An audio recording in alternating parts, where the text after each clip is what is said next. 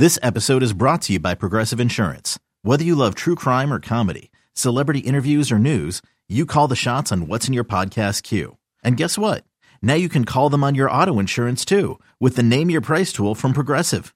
It works just the way it sounds. You tell Progressive how much you want to pay for car insurance, and they'll show you coverage options that fit your budget. Get your quote today at progressive.com to join the over 28 million drivers who trust Progressive. Progressive Casualty Insurance Company and Affiliates. Price and coverage match limited by state law. You could spend the weekend doing the same old whatever, or you could conquer the weekend in the all-new Hyundai Santa Fe. Visit HyundaiUSA.com for more details. Hyundai, there's joy in every journey. Welcome back. Welcome in. This is Country Roads Confidential at WVSports.com, a CBS Sports podcast. I am Mike Casazza welcoming in Chris Anderson. Chris, we set the world on fire Saturday by not podcasting. The volume of people who contacted me, like, what's going on? Is something happening? What should I infer from you not doing the podcast after the game? Me, well, thank you. I appreciate it. Uh, and then I pointed them in the direction of your two podcasts doing the extra work. At least somebody was working hard Saturday.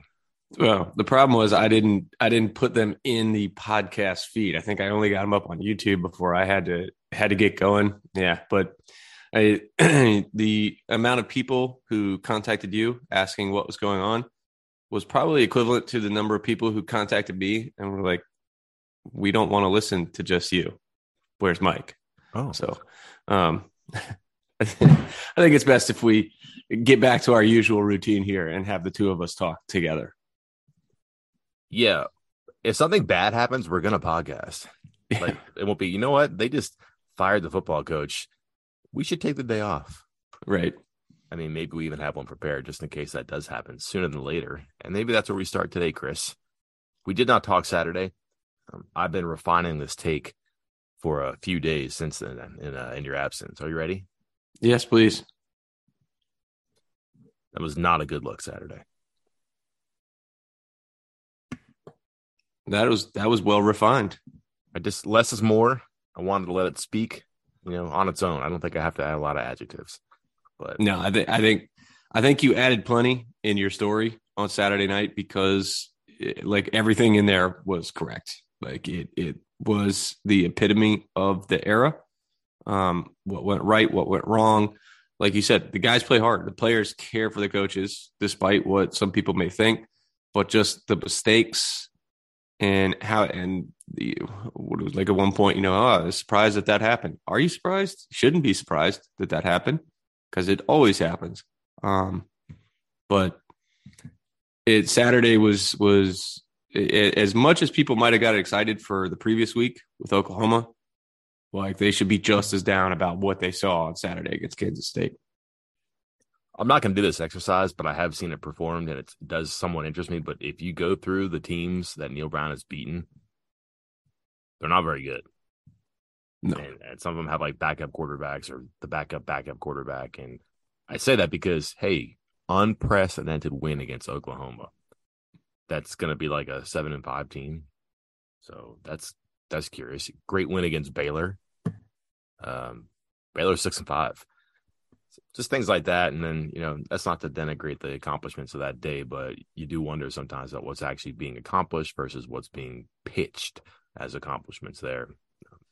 Don't have to worry about that on Saturday. That one was, you know, Chris, here's the weird part. I don't want to say it was over, but it was 14 nothing, like three minutes into the game, and all those first quarter, first half splits and all the slow starts that we've kind of been, I would say, just kind of drilling into people for a while now, seem completely relevant but to the point about playing hard, they get right back in it. And then the simplest thing, the most automatic thing this year is a kick from Casey Legg to tie the game. Doesn't happen because they forget they score. They're running people onto the field in the PAT. The team that always burns timeouts for trivial matters decides not to. They miss a PAT, and you're just like, well, that sounds about right. And then it just never gets right after that. The drive to start the second half is bad. And I'm an aficionado on this, Chris it's it's a, a passion project of mine, but I love rubbernecking when a coach is in trouble because it's just bizarre to look from the outside in and sometimes to be on the inside when a program is going down, the spiral is pulling everybody and everything in with it. And people just begin to act strange and do strange things. And that was one of those games on Saturday, up until after the game, where Brown, one says that they run the ball against Kansas State like no one else had. Well, that's not true because they've given up some huge running games. Kudos to West Virginia for running the ball. Um, first half was a weird game because there's some things there that you don't often see. Well, that's not true because we've seen a lot of those things before, including the extremely quizzical decision to call a timeout before a kicker has to hurry a 53 yard field goal at the end of the half. And then maybe the weirdest thing of all, Chris, and again, another feather, I think, in the cap that Neal Brown may wear as long as he's here. He's very protective of his players. Sometimes saying that, hey, we ran the ball against him like no one else has, and hey, you've never seen us make mistakes like we did in the first half. Not so to Charles Woods. Um, even coming out of his shoes there and saying, I try to protect these kids. However, he shut it down. I don't remember him talking like that about somebody apart from Akeem Mesidor, which again is an extreme example here. But when he thought he had to do something to protect his team, his staff, his program, his players, but quite, quite a well, they didn't tie the bow in the season, but your finger is in between the spot where the bow meets, and you're just waiting for them to come and loop this thing at the end. And I found it interesting that that Neal Brown on Thursday night in his radio show also was, I believe, he was questioned about you know the the transfers and the reasons, and he pointed out, you know, hey, I've only I don't like to talk about people transferring. I've only talked about Akeem Mesidor, kind of like you just said there, and he said he just, but there are reasons that guys leave that people don't know. And it could be grades, it could be, um, you know, getting in trouble, just being third, fourth string, no spot for playing time, and they they leave, and everybody assumes the worst, but he doesn't. You know, he's not going to dog the kid, and I get it. That's admirable because you are supposed to be the adult, and you know they're the, a kid. I mean, even though they are 20, 22 in some time, in some instances, but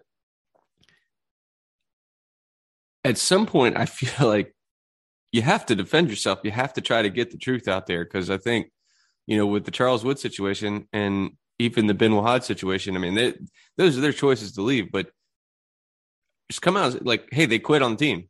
Like they just stop showing up. Like they're not practicing. They're not doing this stuff. They're out. And and there's other instances where, you know, you and I have known that a player has gotten in trouble for legal reasons, things outside of the world of college football, and literally is not allowed to be with the team or even on campus.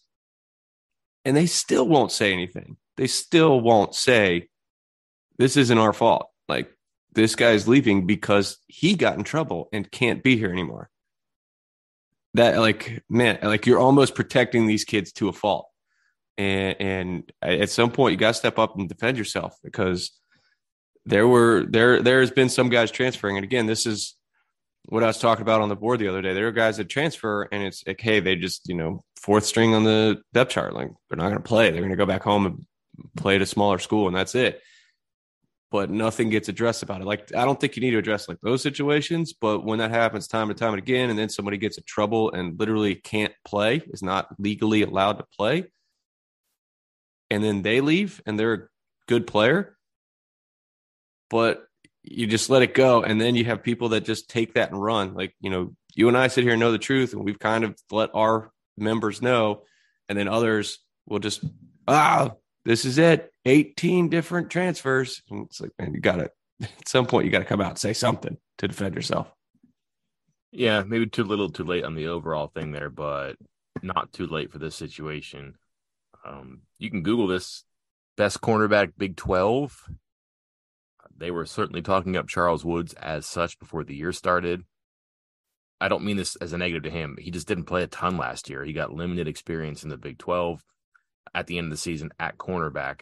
However, he's one of the few returning players in the secondary to start the Big 12 who had some level of statistics. He becomes the preseason pick for a cornerback. And hey, let's throw a party. Get it. That's cool. Injured. It's unfortunate you reported the surgery. It's a unique thing, right? West Virginia facilitates it, supports it. Woods comes back, and he's credited for positive performances by the defense. And Jordan Lesley saying, when your best player is back, when your leader is out there, you can do more things. And then it quickly turns. The most unusual announcement here, Chris, is not as you recapped on your on your post game pod, number one of two, doing it on senior day before the final regular season game, kind of a, a um, like a middle finger to the whole situation, really. But announcing a commitment is coming soon. Is this is this that far down the road? He knows where he's going next. I think so. What do you recall uh, uh before Woods even announced that on social media? I sent you a DM on Twitter. Yeah. Of a message that he sent to Nicktroy Fortune, who was at UT San Antonio, saying, See you soon, bud, or something to that effect. Something about seeing you soon. And I thought, hmm, that's odd. And then a short time later, he announces that he's, you know, he announces, thank you, WVU, commitment coming soon. He's from Dallas. San Antonio is not too far from Dallas. He's got connections to the coaching staff. Like, I, have said it before, like all this stuff gets worked out behind the scenes. Like you're, you know, a player's former high school coach reaches out to uh, another college coach that they talked to before, or his trainer talks to an assistant coach at a school and so on. All this stuff, it happens all the time. It's why windows are whatever. Like, I don't know what they actually mean. Um, and, and it's going to happen. But the fact that, you know, what he was playing in a game, you know, 10 days before that, 12 days before that. And like, how, how quickly does this work? Or were you actively talking to other schools while still playing in football games for WVU. Um, I don't know. It's just weird times we live in. I don't know what you do. Like they can they can pitch fits about tampering, but I mean it's it's it's hard to do that. Prove it. That's that's something else too. We'll see where he goes. That's just kind of like the uh, the the the, the epilogue, I guess, the, the story here is that it's just a weird look. I don't know how much it really matters here, too, but might not be done too. December 5th is going to be a very interesting day. The transfer portal opens. There are indications, I mean, beyond the obvious that it's 2022. West Virginia is a sub 500 football program. And listen, a lot may change by the time that we do our next football podcast or, or soon thereafter don't have to add more than that, but like obviously this is a volatile situation. Who knows who goes into that portal soon, but boy, there's a lot of smoke about CJ Donaldson, huh? We can't see through it. What do we suspect is happening? Yeah, so this was something that, you know, people uh, I you know, Saturday night did the post game stuff. I had to run. My wife was putting on a little party for some friends that I needed to be at. and then I come back at the end of the night to 15 tags, a bunch of DMs, just oh my god, have you seen this? And our board is is up in smoke about some maybe CJ Donaldson deleted some WVU stuff from his Instagram, but oh wait, actually maybe he didn't because his Instagram has been quiet for months now. So not entirely sure what the story was on that, but you know, so I reached out to some people, um, several uh, from, as I put in my post Monday morning or Sunday night, excuse me, um, from Morgantown to Miami, high school coach, college coaches, uh, fellow writers that, that cover recruiting in the areas. And the story was consistent. Uh, I don't want to say too consistent, but the story was consistent in that he has not informed the WV coaches that he's leaving. But this week, he is back, going to be back in Miami. It's Thanksgiving break at WVU, and you know, it's not, it's certainly not different or unique for a player who is out long term with an injury to not be with the team during this time. That happens. Um, and, but probably the worst possible time as far as WVU is concerned for him to be down there because he's going to be back home and West Virginia might be firing their coach. Uh, there's turmoil and there's going to be people down there in Miami. Hey, how's that ankle doing? Sure would look good as a hurricane here in a few months. That kind of stuff. And I think that's you know you got to watch out for this next week. Next week is going to be important, and West Virginia is going to try and stay in touch. But how much can you blame Donaldson here? You know his his lead recruiter, his best connection, and potential position coach was Travis Trickett, who then took an offensive coordinator job at South Florida. So before he ever even stepped on campus, his main connection and his at the time likely position coach was gone. Then he gets on campus, switches positions, has some success, then gets hurt twice, both of them pretty scary. And now maybe the entire coaching staff's gone. Everybody that ever talked to him, recruited him, or coached him could be out of the program. Like, eh, can you blame the kid? But eh, again, these people, all from all different walks of life, many of them very close to CJ Donaldson, telling me just because Neal Brown might get fired does not mean he's definitely gone. He is going to wait and see and check out the situation, see what's going on. Um, so West Virginia is going to have to make a pitch basically to try to re-recruit them, which that's again part of the new normal. Uh, we saw it last winter. Uh, I reported it. You know, Sam James, Bryce Ford Wheaton uh, were both one foot out the door and West Virginia had to re-recruit them to stay. Hey, hold on, got something brewing. New quarterback, new offensive coordinator. Just give us some time, and it worked. So this is something that coaching staffs have to do now, and it's going to continue to happen. It probably happens. It definitely happens even more times than we report. So just because it starts leaking out, just because someone changes their Instagram header photo, doesn't mean it's an absolute done deal. But just keep an eye on things. Is that what we're doing? We're using Instagram as a source. That was it. That was what the entirety of Saturday night's meltdown was. Was that somebody said he deleted all of his WVU stuff from his Instagram? Yeah. Okay. Uh, I went a little beyond that and had talks with people, and they're like, "Yeah, it's it's an issue. It's a concern. We'll see what happens." Yeah. Nothing as with the depth of what you've done here, but like I didn't know it was that. That was the flashpoint here too. Uh, we can get into some of that stuff here in a minute as well last year when they had their seemingly annual exodus of players going, just I think I asked the question. I know we talked about it before. I'm, I'm, in fact, I'm certain I asked the question. You have to find a way to retain players. Like you have to. Sure, it's going to happen. Players are going to go in the portal. It's inevitable, and maybe it's more likely at a place like West Virginia. And you can probably speak to that a little bit here, Chris, when it comes to the players you bring in. But that you can't just kind of like cross your arms and be like, well, it happened again, son of a gun. You really have to install some sort of mechanism to retain players. Like, even if you have one, it's not working. So you have to install a bigger one, a better one, a more efficient one, a more effective one. I have no idea what they've done to that end because we haven't seen the offseason yet, but they've had like a year head start on this um, to, to make sure they're prepared for December 5 and it may not matter. Like they may have the best idea ever conceived, and they may not get to execute it because they may not be here. We'll see. But at the very least, there has to be something there, and I really wonder what their what their plan is. And it might just be a business card for the proprietors of Country Roads Trust, and like call this number here and enter this at the extension prompt. Um, you know, maybe CJ Donaldson's extension is 12, right? And he goes in and says, Here, come here at this time and collect your bag. Something like that. Like there just has to be a way to do this. And I don't know, I don't know what they've done. We'll see. It's probably not a great question to ask right now in, in the offseason, but the answer to the question back then was yeah, retention is a huge thing. You can recruit all the players you want, and the goal could be to develop them.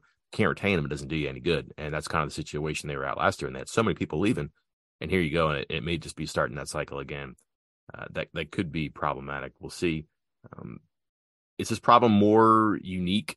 I shouldn't say more unique. Is this problem more specific to a place like West Virginia for I don't know certain variables here that maybe West Virginia has no control over, but could have a better way to manage them?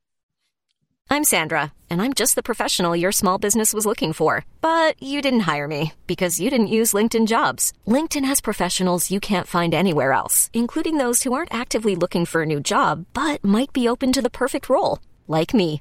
In a given month, over 70% of LinkedIn users don't visit other leading job sites. So if you're not looking on LinkedIn, you'll miss out on great candidates like Sandra. Start hiring professionals like a professional. Post your free job on linkedin.com slash recommend today. Introducing the two-way V4, where groundbreaking fuel cell technology meets fresh foam cushioning for the ultimate performance. With fuel cell, each step feels explosive, delivering unparalleled energy return. Paired with fresh foam, experience maximum comfort throughout the game. Its lightweight textile upper offers support and breathability without sacrificing agility. Whether you're hitting the clutch shot or locking down the opposition, the two-way V4 gives you the tools to play at a high level. Learn more and purchase the two way for yourself at newbalance.com.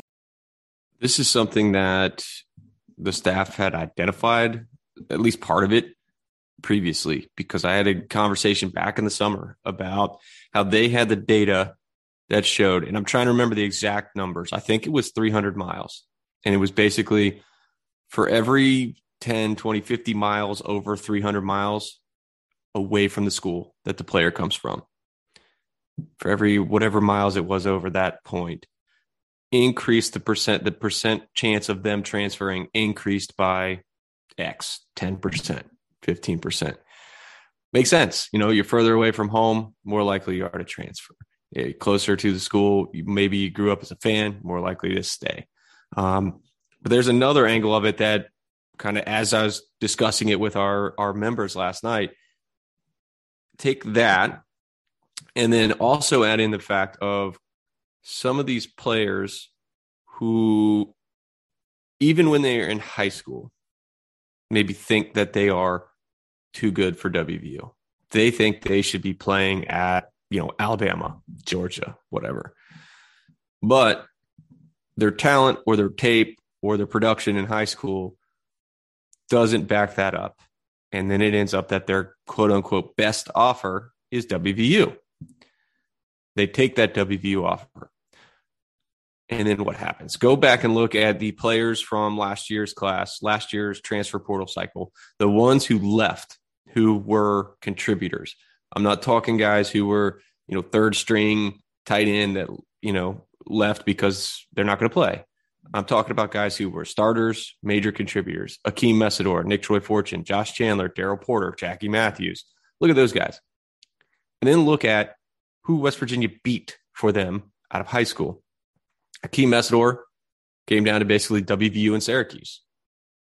So yeah, you know, West Virginia's the best offer, took the best offer. Uh, granted, I think it came down more than that because he connected with the coaches. The coaches really worked hard.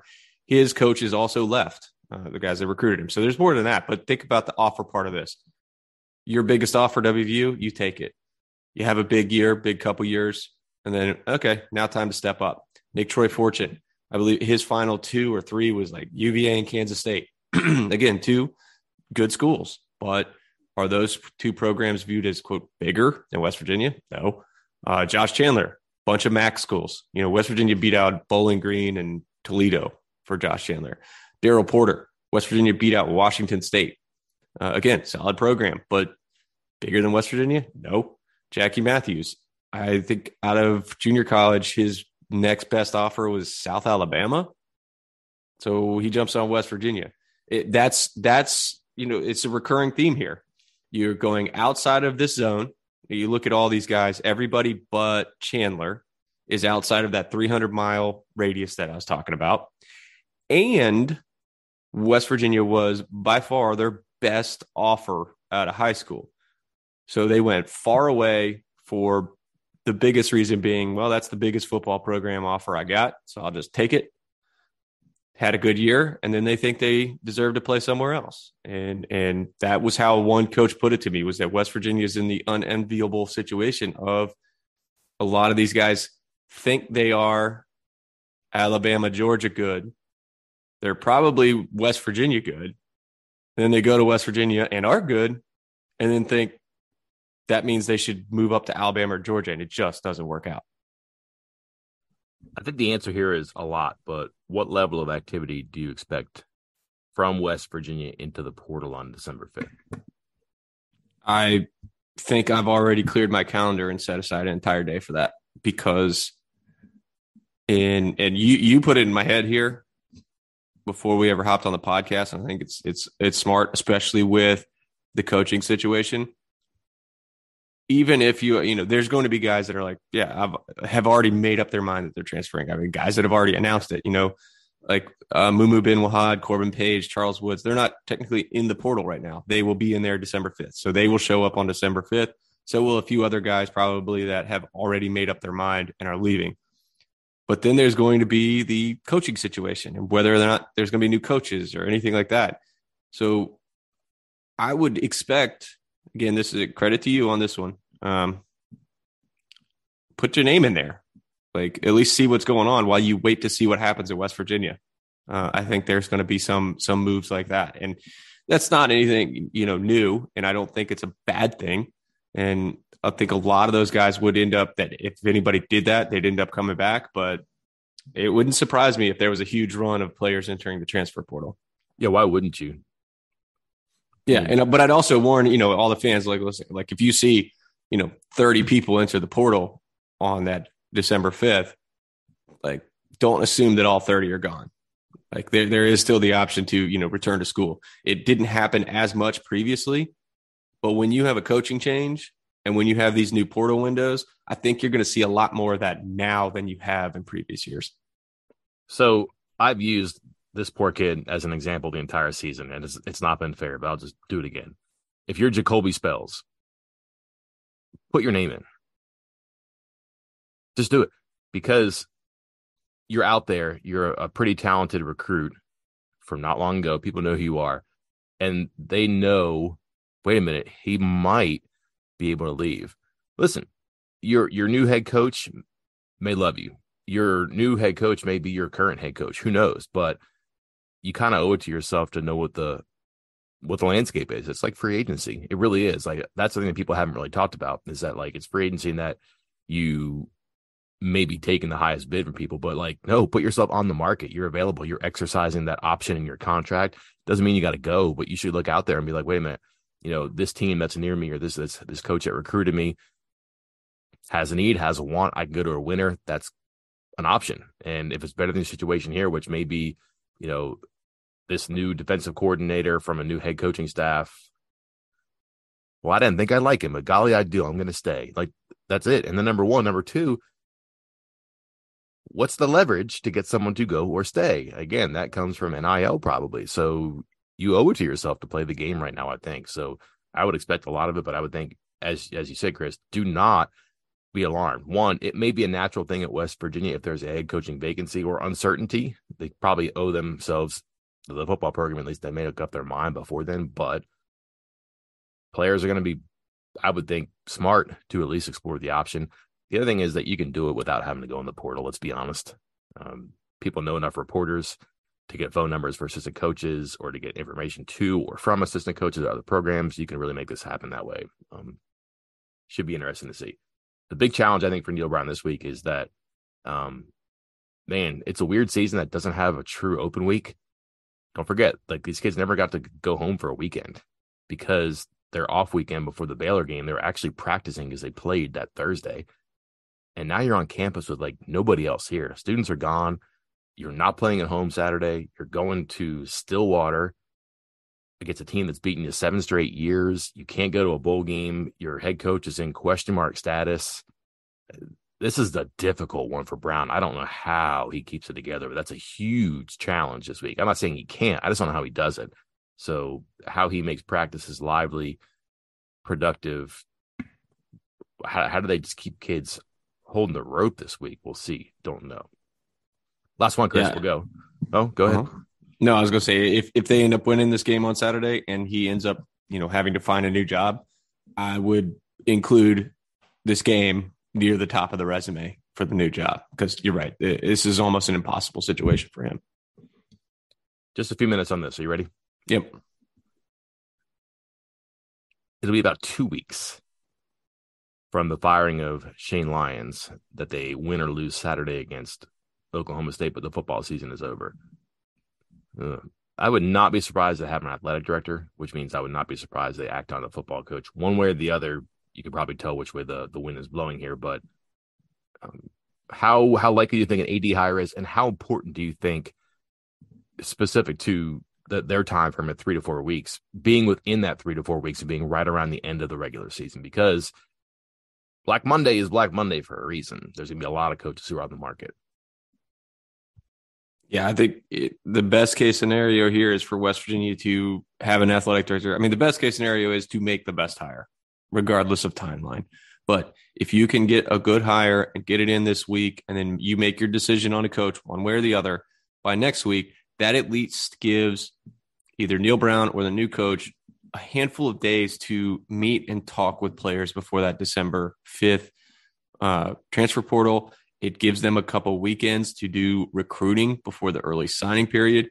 Because, again, regardless of who your coach is, if you lose all your talent from your roster to the transfer portal and you're unable to sign a recruiting class because you still don't know who your head coach is, like there's no common there's no quick fix on that. And, oh yeah, transfer portal still bit. Yeah, transfer portal won't be open again until after spring football. So if you don't have something in place and figured out in time to at least have a couple weeks there before the signing period and before the transfer portal window closes, you've you know put whoever the coach is behind everyone else, behind everyone else in college football for the entirety of the spring before he can even have a chance to try to add to it. And if you do that, you put himself behind several months for the spring. Then you're going in the next fall and you're behind. And then there's again, there's nobody to blame but the people up top for that.